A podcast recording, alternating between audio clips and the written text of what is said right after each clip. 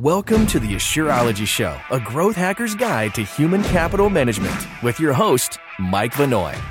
Each week, we bring you experts in human resources, employment law, accounting, benefits planning, and more to build productive organizations.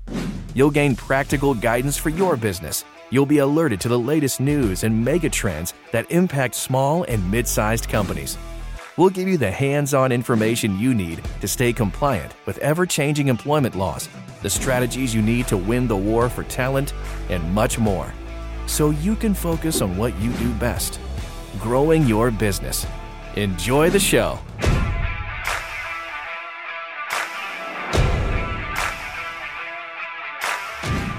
Compliance for entity tracking, licensing, and more. Really a unique topic we haven't always talked about on the show about the business entity itself. We talk a lot about compliance when it comes to HR laws, payroll tax laws. But one of the most basic things is when you're setting up a business, or I think maybe where people get the most trouble is expanding a business. You end up in new states, new jurisdictions that have their own entity registration, licensing, compliance requirements that you might think you know it, but you don't because it's new. So I've got a great guest here to help me unpack this topic today, Brock Klinger. Brock is the Director of Sales and Marketing over at Harbor Compliance. He's been with Harbor Compliance for 7 years, and they're a leading provider of compliance solutions specifically for businesses and nonprofits around entity licensing management and making them compliant in all these areas. So welcome to the show, Brock.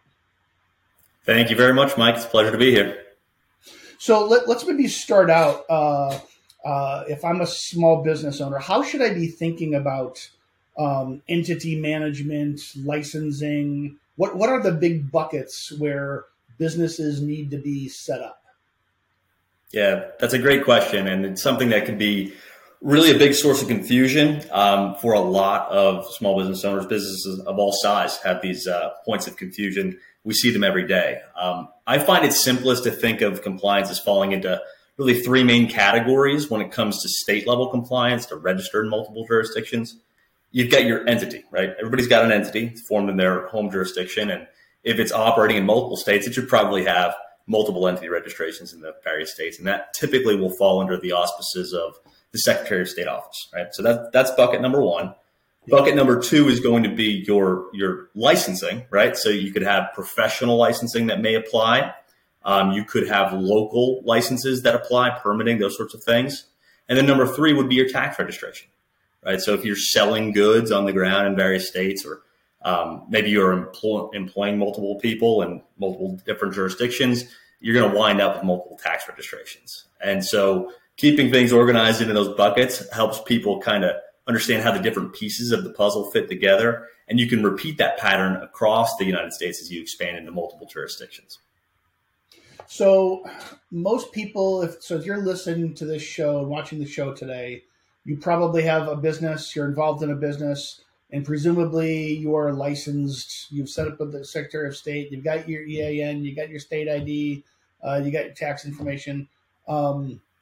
Where is it that you see small businesses get themselves in the most trouble, presumably accidentally, whether it's the renewal of these things or its expansion? Where do folks get themselves in trouble? So it really depends on what stage of the game they're at, right? There can be challenges at every stage. When you're expanding, that can be especially tricky because when you move into new jurisdictions for the first time, you're coming up against something as a business owner that you've probably never dealt with before. You might have been right there in the thick of it when you formed your entity way back when you got started. But as you expanded into new jurisdictions, now you're going through what feels like a parallel process and should be somewhat similar with somewhat familiar sounding names, but it's actually going to be a little bit different everywhere that you go.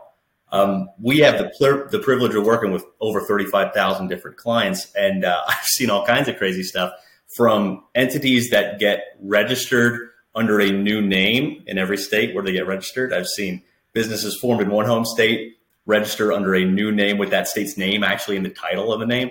And states will approve these sorts of things, and it creates a bit of a paperwork mess when folks realize, oh, wait, that's actually all the same entity, and If I wanted to use a different name, I should have filed a DBA. To individuals who will form a brand new entity in every jurisdiction in which they want to operate, and they wind up with a dozen LLCs instead of just one LLC qualified in all the different jurisdictions where they'd like to operate. So expansion can be really tricky. So I'm just trying to think how to formulate the question, because you, by definition, you just said it's different everywhere. Is one of the common mistakes that if I'm a business owner, let's say I have some type of a services or retail business with a physical location, someplace I serve customers. Customers come to my office, whatever, and I open up a new office. Are people unwittingly creating new, say, LLCs? Are they unwittingly creating new EINs? Is it one EIN, multiple LLCs? How does all this interplay with DBAs? I mean, so there's the, I think I'm done with acronym soup, but help unpack that a little bit more to try to, without getting into specific use cases, demystify this for folks. Sure. Yeah, not a problem. I think you went through a lot of the common permutations there, but typically the layers, they'll go like this. So let's take a restaurant as an example.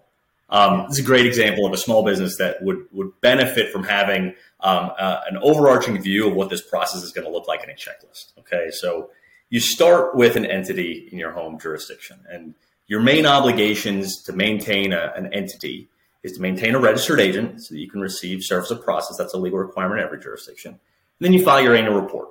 Okay, that stuff is generally done with the Secretary of State. You file those things annually, you keep your agent on file, and you're going to be in good standing for the most part, right? Now, as this business expands, you'll duplicate that registration in multiple jurisdictions, right? You'll move into a new state and they'll ask you, hey, I got to have proof of you being a good corporate citizen in your home state. Can you help me out with that? And you would then provide them proof of good standing. They would allow you to register there, and you'd appoint a new registered agent, and you'd win a brand new annual report to file every year, right? To maintain in all the different jurisdictions where you'd operate. Now, if you have employees in your home state, you're also going to be registering for payroll tax. If you need to hire new servers or staff to run your new restaurant across the border in the new state, you would need to have payroll tax registrations in place in those locations as well. And since you're selling a physical good here, you're selling pizzas, right? You're going to collect sales tax in those jurisdictions. You'll need to have unique tax IDs for each of those tax registrations.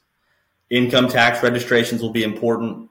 And maybe your business would benefit from a branding perspective from having a specific name that resonates better with that local clientele, or just for signing contracts under localized names. You would use what's called a doing business as name, a DBA. You could have a DBA for the storefront in either one of the jurisdictions, right?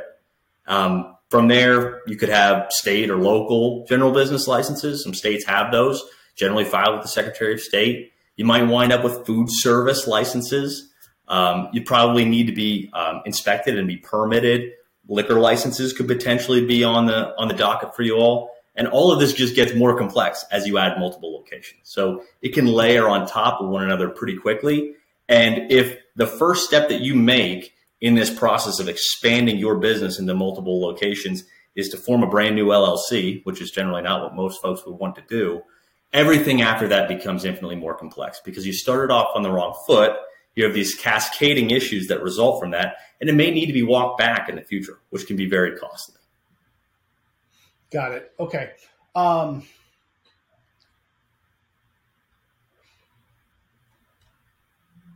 think there's a lot of confusion. I know there's confusion even for me, and I'm a small business owner. The difference between, say, personal licenses and licensing of the business, right? So if I'm a hair salon, I may have to have my license as a licensed cosmetologist, right? To be able to even put my hands on another human and charge for services. But the business itself may also need its own license as satisfied by the board of cosmetology. And then there's a local business that might have a business license. And then there's sales tax and payroll tax. If you're in one location and Your employees all work within your state. You're fortunate enough to do that with maybe a single Secretary of State, but that could be even multiple organizations within a single state, correct? Yeah, absolutely. So I'm really glad that you brought that up, the difference between an individual and a firm license, okay? It definitely does cause a lot of confusion for folks. So rather than cosmetology, that's an example I'm personally not that familiar with. You don't look like you are either, Mike. Maybe we'll stick with like engineering or something like that. It's a little more in my wheelhouse. When an engineer, when their firm wants to do business in a new state, they'll follow the same process we've been talking about, right? You get your Secretary of State registration in place generally so that you can bid on jobs there. And you'll then quickly follow that up with a firm license so that, you know, you have a license to do business as an engineering firm in that location. But in order to meet the stipulations for that state, you'll first need to have an individual engineer generally pass through a new testing process or some other equivalent filing process to get that individual the permission they need to operate as a professional engineer in that new jurisdiction, right? So now you've got this individual who holds a license probably in your home state and the new one that you're targeting. They're what's called the engineer and responsible charge, or they'll have their license on the line, so to speak. And when they take that exam, they are now able to list themselves as the qualifying individual on the firm license. And if you have that in place, then you are able to operate in that jurisdiction. And it's really important to understand the difference between the individual and the firm license, because the individual may get licensed and be able to stamp drawings or what have you in that particular jurisdiction, but the firm may not be able to operate there until all of these details have been tied up with the board and the firm license and the individual license are maintained simultaneously. The other tricky thing that comes up here is when you've got an individual and responsible charge on your license, your company license is tied to that person. So if that individual were to leave your firm or retire or go into another line of work or let their license lapse, that has implications for your own license. And so your firm can lose its ability to do business if your individuals are not keeping up to date with their responsibilities, doing their continuing education hours, doing the license renewals on an individual basis. Keeping all of these details together in the same spot can be really tricky. And this pattern that we've established here for engineering is not unique to that industry. It applies across lots and lots of different regulated industries. So having a spot to keep it all in one place makes life much easier for organizations who operate in these regulated spaces. So sticking with your engineering use case, so not necessarily a multi-location brick and mortar business, right? So how would it, and I'm assuming the answer is going to be it depends on states. But if I'm an engineering firm and I'm based in Austin, Texas, but I'm serving customers on site for major construction projects in those states, am I safe thinking, oh, I'm an Austin, Texas-based firm, I don't need to be licensed there? How should companies be thinking about that? Yeah, you're right. It totally does depend on states. But I'll tell you what we tell a lot of our clients is that, you know, when you are doing business in any new jurisdiction, to think that you wouldn't be triggering the need to register in those places, just on a gut assumption can be a little risky, right? The state has these regulations in place to protect consumers, to make sure they know who's doing business in their jurisdiction, to generate a stream of revenue for the state as well. And it's all in service of protecting consumers, right?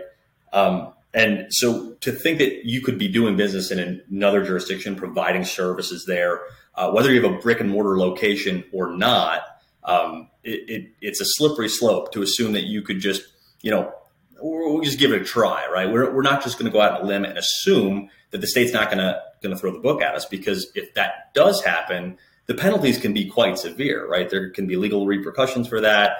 You could have an inability to transact business going forward. You could lose your right to work on the projects for which you're trying to bid.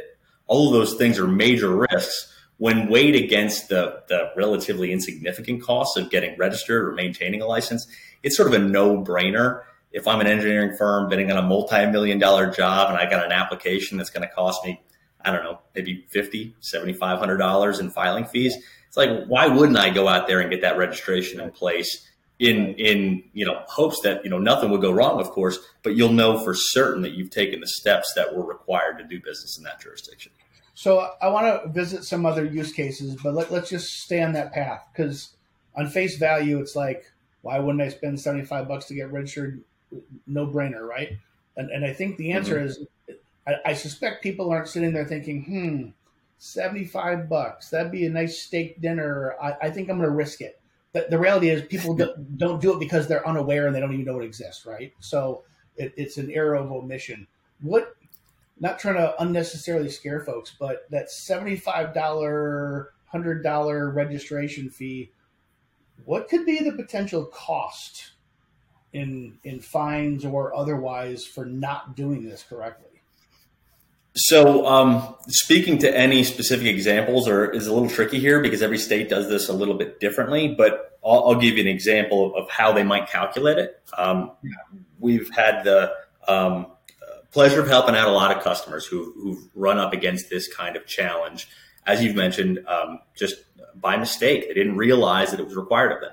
And what many states will do is sort of set the counter from the time when they should have been registered, either for a license or for a Secretary of State registration, an entity registration, and determine how much business they were able to transact over that time period, or however many days they've been operating without the proper registration in place. And they'll apply a formula to say, hey, you've been here for X amount of days. That means you owe me Y amount of money. And they're just going to multiply it by the amount of time that's passed. Those fees can rack up really quickly. So the monetary penalties can be steep, right? Significant fines are faced by companies that fail to qualify when they're supposed to. These states are pretty motivated to go after businesses that do this too, right? They're viewing these outsiders as unfair competition with domestic companies. And they're looking out, once again, for their citizens' health and safety. So they want to make sure that the public is protected, and they want to collect those revenues that result from having these organizations registered. But also for the entity in question, there's things that go beyond the monetary cost of the penalties, right? For instance, you could potentially lose access to the state's courts if you're not registered with the Secretary of State properly. And if that's the case, then your contracts are really difficult to enforce if you can't go to court or bring a suit to enforce them.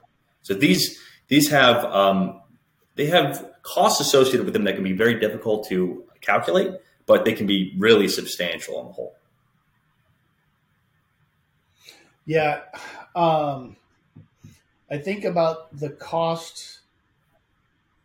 So the $75 to $100 that you might have spent to register could easily result in thousands, tens of thousands of dollars in fines. Probably the biggest cost is the potential opportunity cost that you might miss out on, right? For not being able to do business either on this contract with this customer or who knows how long in the future. Absolutely. So that's a use case on, I don't have a brick and mortar, but I may have contracts. How would an employer know, where do they go to look? How obviously they could use your company, your software. We'll talk about that for a minute at the end of our conversation. But in traditional course of business, how would a small business owner even know where the hell to go to check this kind of stuff? Yeah, so we started at the top of the hour speaking about the various buckets that compliance is typically divided into at the state level. You've got your entity registration, your licenses, and you've got your tax registrations. And that is a pattern that's repeated many places. But here's the catch. Generally, no matter where you go, none of those agencies responsible for those types of registrations communicate with one another. There's not a lot of proactive discussion amongst these departments of the state to say, hey, I've got an entity registration here. Therefore, tax department, Department of Revenue, you should know that a tax registration is coming, or, professional licensing agency, you should know that a license is coming your way. There's not a lot of that internal collaboration. So the answer to your question, Mike, is they don't know. The client, or rather the firm that's getting registered, it's on them. It's incumbent upon the registrant to figure out what regulations apply to them in those jurisdictions. And in many cases, that means somebody has to figure it out. call the state, sit on hold, ask their questions, hope to get through to somebody who's knowledgeable enough to direct them to departments other than their own that they'll need to speak to. And in many cases, we see this all the time because we submit filings in such large volumes. The responses that we get from the states are not intentionally unhelpful, but they're barred from giving legal advice on a whim when clients ask for it or when registrants ask for it. So it can be really difficult for folks to navigate it. That when the best sort of answer that they can get from a regulatory authority is, hey, you're going to have to call this other agency. Good luck.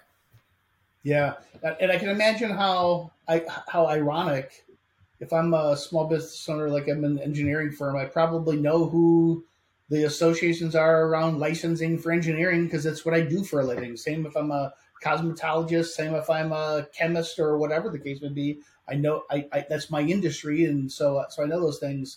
But Secretary of State, Department of Revenue, I'm thinking, well, that's just my state government. Of course they talk to each other, but clearly not always the case, right? Absolutely. The other tricky thing is for a lot of regulated industries, their licensing board may not necessarily have its own department. See that in a lot of different jurisdictions. If you want to get licensed in DC, for instance, they use a mostly consolidated application for most application types. Most regulated industries all file that one particular application, which is great and actually fairly user-friendly in many senses, but it's not obvious. It's not immediately obvious to the applicant that, oh, I should be looking for the Department of Consumer Regulatory Affairs. That doesn't ring a bell to a cosmetologist or an engineer necessarily. Yeah. Right. Didn't even think about that. Okay, so I kind of skipped over the first one, which is if I have brick and mortar business, I'm opening in a new location. That one is probably just intuitive. Okay, I'm going to have to do stuff from to set this new entity up, and in the three categories you talked about. Second one we talked about, if it's not brick and mortar, but I'm just doing business in a location. What about maybe I'm a St. Louis-based employer, and my employees happen to live in St. Louis proper or West County St. Louis. So they're all residents of Missouri. But as I grow and I have to tap into a larger talent pool, I have some folks from across the Mississippi over on the Illinois side. They come working for me. I might not even, or maybe one of my existing employees says, hey, I'm going to move out to the suburbs, and they move east, not west. And here they're in Edwardsville, Illinois.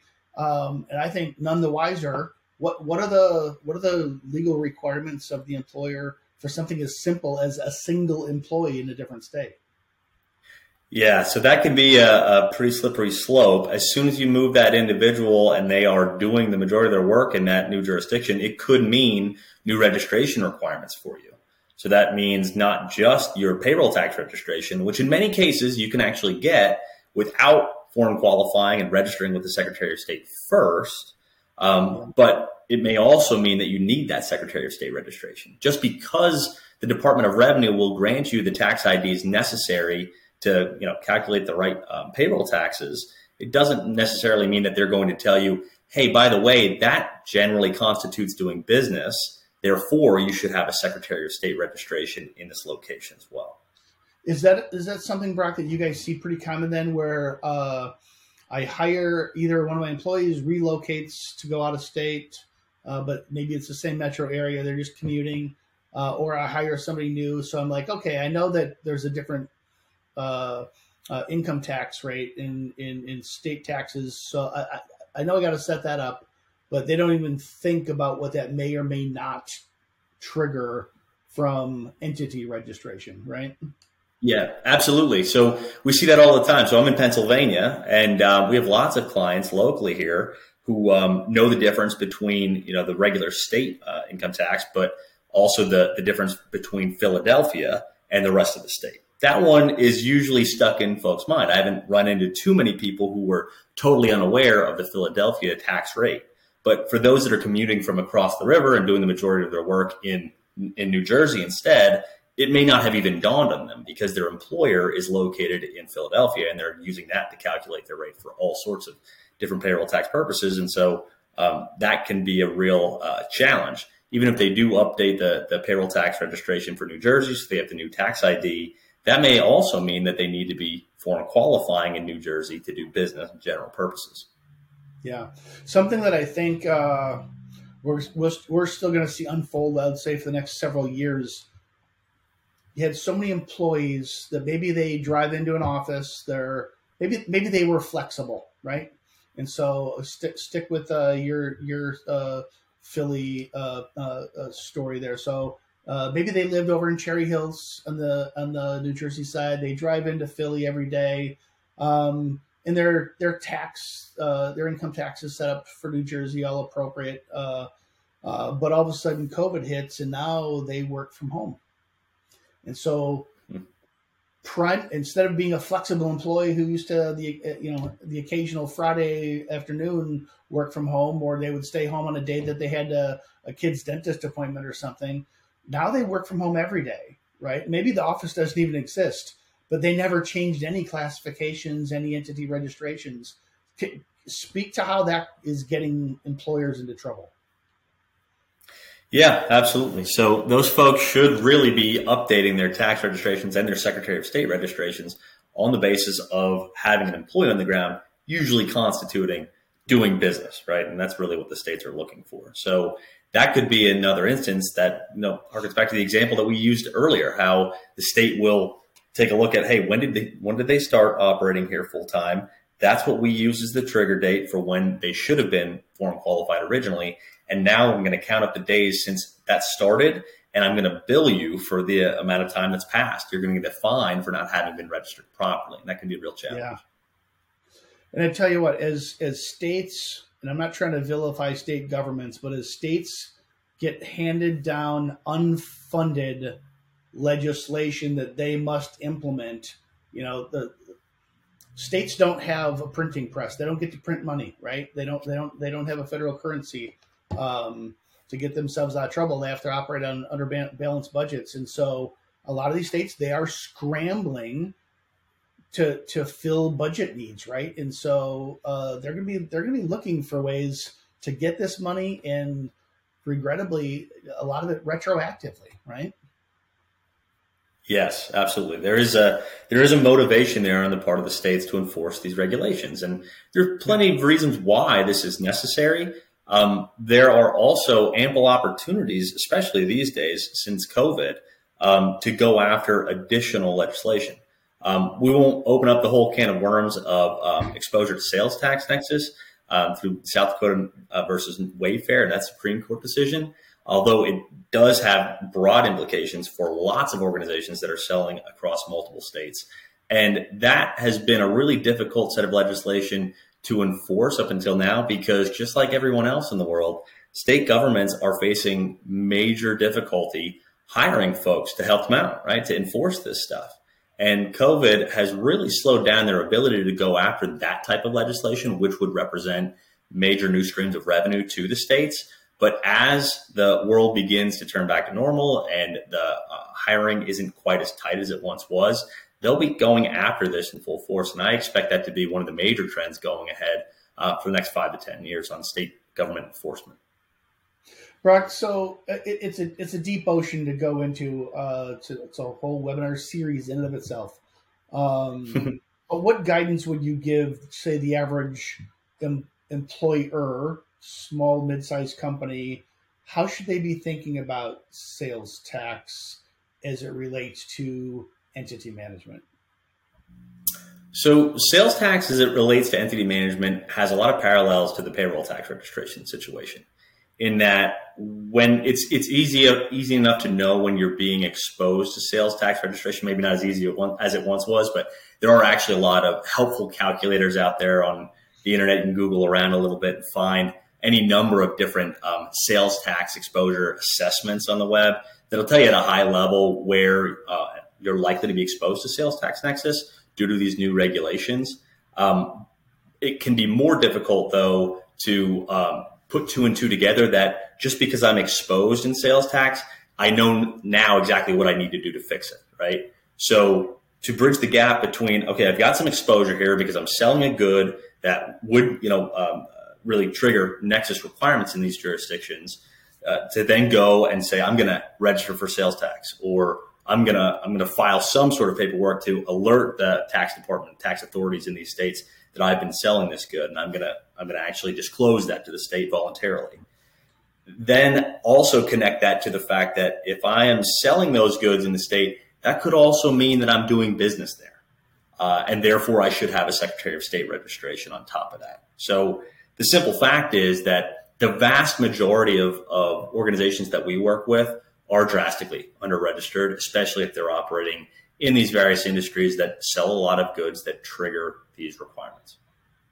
And so just the good old-fashioned brick and mortar business, who maybe all their employees live local and within the state, COVID hits, they start getting creative. How do I serve customers? And they try to ramp up what was previously a non-existent e-commerce business.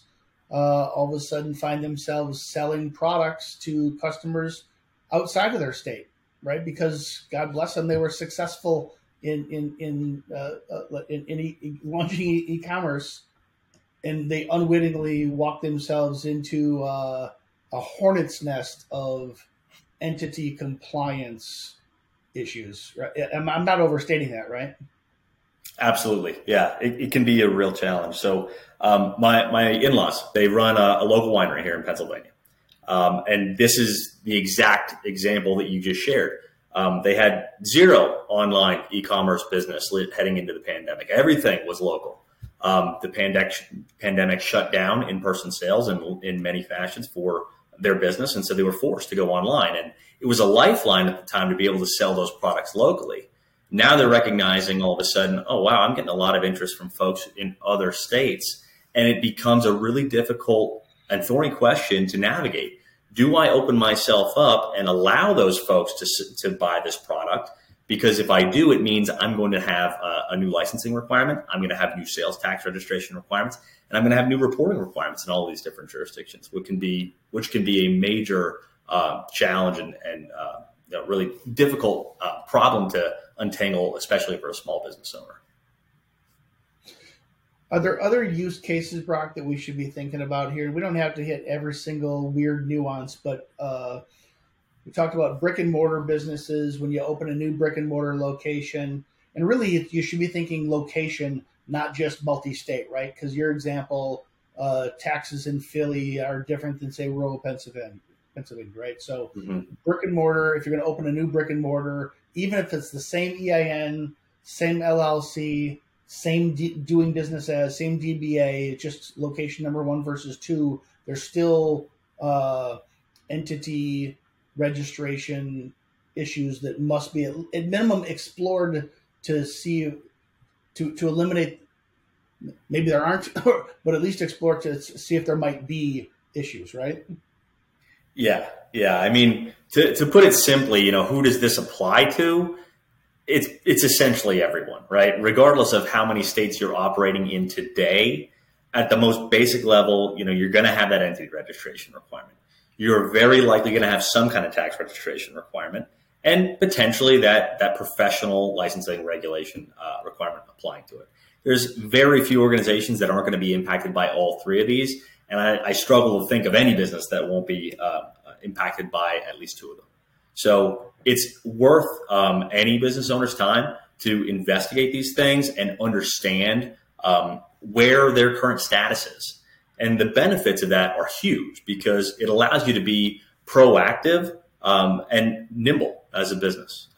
Whether it's new bid requests coming up in new jurisdictions, that allows you to respond really quickly.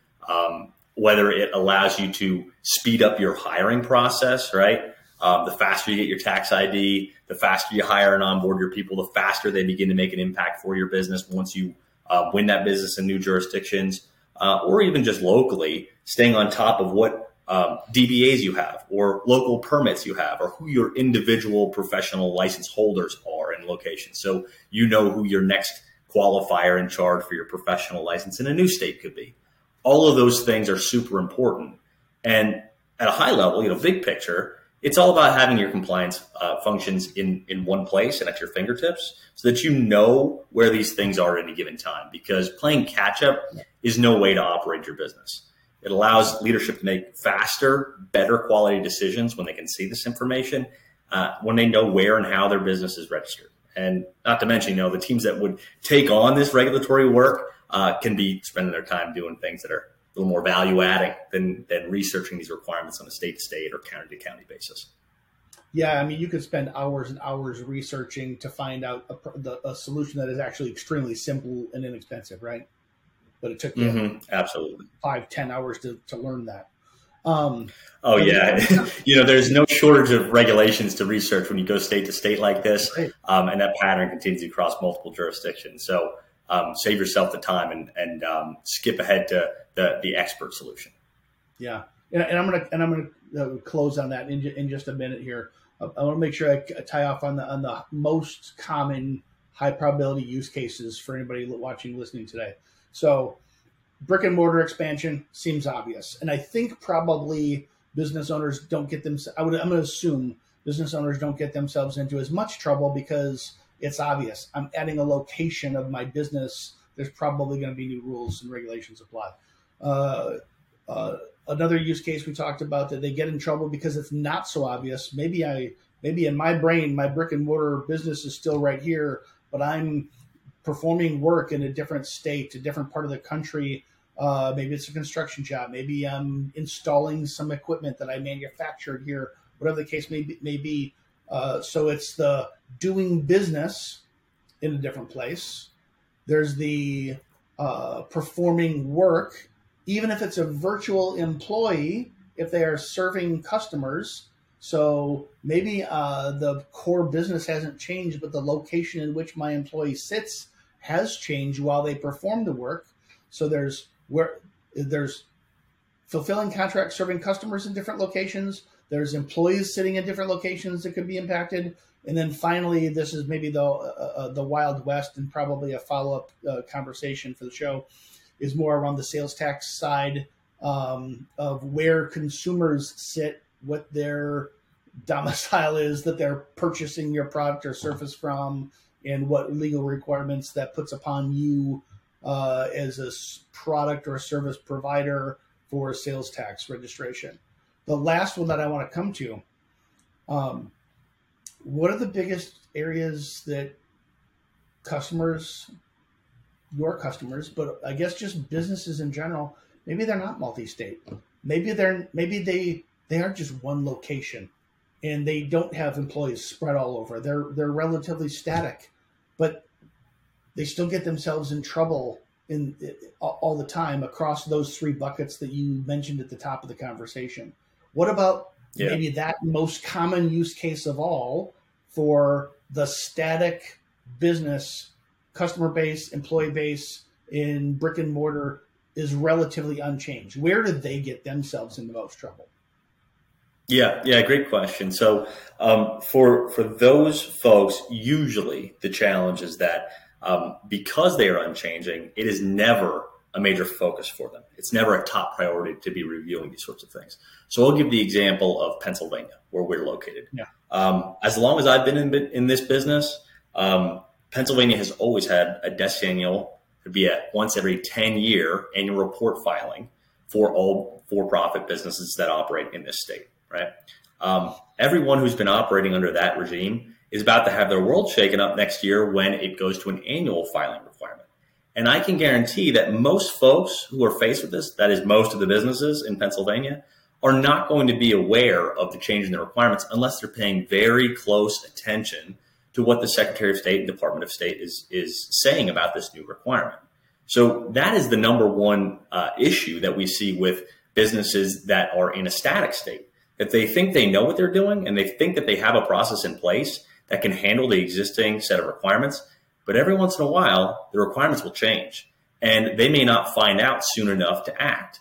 And you can wind up with all sorts of problems once your entity falls out of good standing and you're having to reinstate and file back due filings and penalty fees along with it that could have been avoided by analyzing your situation and finding, you know, a purpose-built software to store all of this information in one place centrally located so that your leadership is aware of where things stand before problems arise.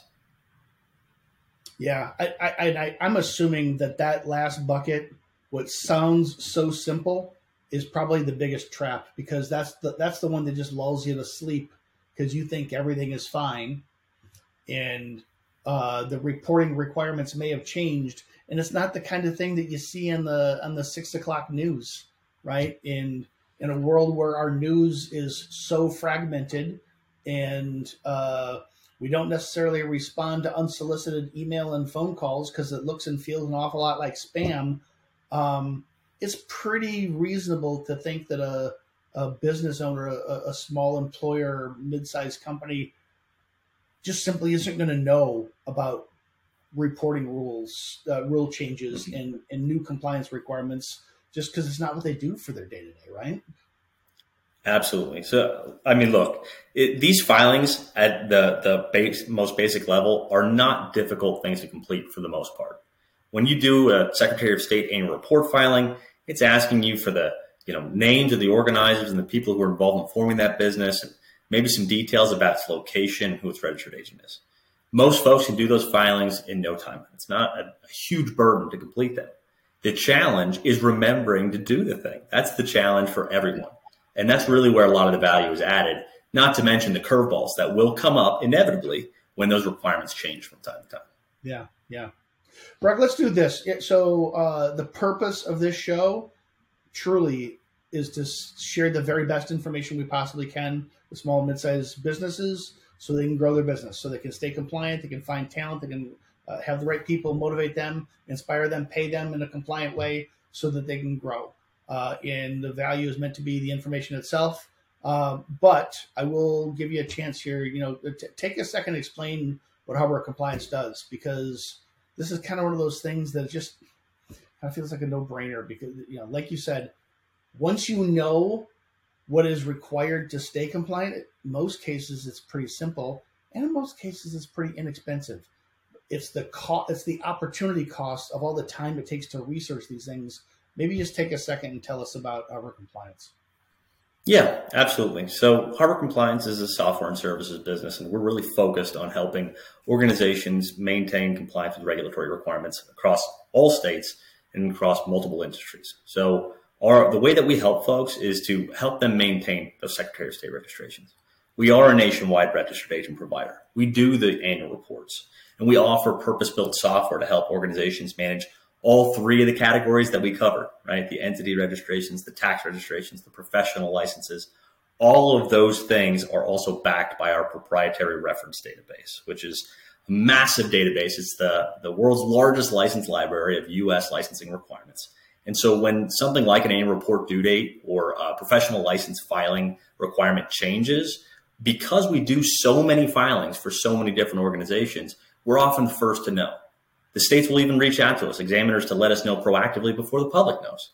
We'll update that database and let all of our clients who have their data in there know about the change. So there's a network effect there. The more people who use the software, the better the experience is for everyone. And this is the type of software that allows you to really be bulletproof and keep your process airtight. You don't have to worry about something changing and throwing your established process into a tailspin. We will update things proactively as changes occur so that you have peace of mind and can run your business, focus on the things that matter most to you, which is growth and expansion. Well, we're big fans, and we're Asure has entered into a new partnership with Harbor Compliance, just because we see this, we talk to small business owners every day. And this is one of the areas that they say that they need help with, right? Is these registrations for new states. Hey, I've got a new employee in this state. I need to register with the state. I don't know how to do that. Can you help me? After enough customers ask you that question, you find who the best is. And in our experience, we found that was Harbor Compliance. And so, Brock, I appreciate the conversation today. I appreciate sharing the information. And I think this will be a huge value add for our customers as well. So, Brock, is there anything else we didn't talk about that you wanted to today that you think our audience could get value from? No, absolutely. I think we covered the gamut here, Mike, and appreciate the opportunity to share it with anyone. I'd welcome any questions that anyone has. I'd be happy to support you going forward and answer those compliance questions and make your life a little bit easier. Okay. Rock, I enjoyed talking to you very much and to our audience. Thanks for attending today, and we will talk to you on next week's show. Thanks. At Asure, we build human capital management software and services that help 90,000 companies like yours attract, develop, and retain great people. Our low upfront costs and affordable subscription model allow you to save cash to invest in things that drive growth, not overhead. To learn more about how Asure can help you claim up to $26,000 per employee with the Employee Retention Tax Credit, automate your payroll, and build productive teams that are compliant with ever-changing HR laws, visit AsureSoftware.com.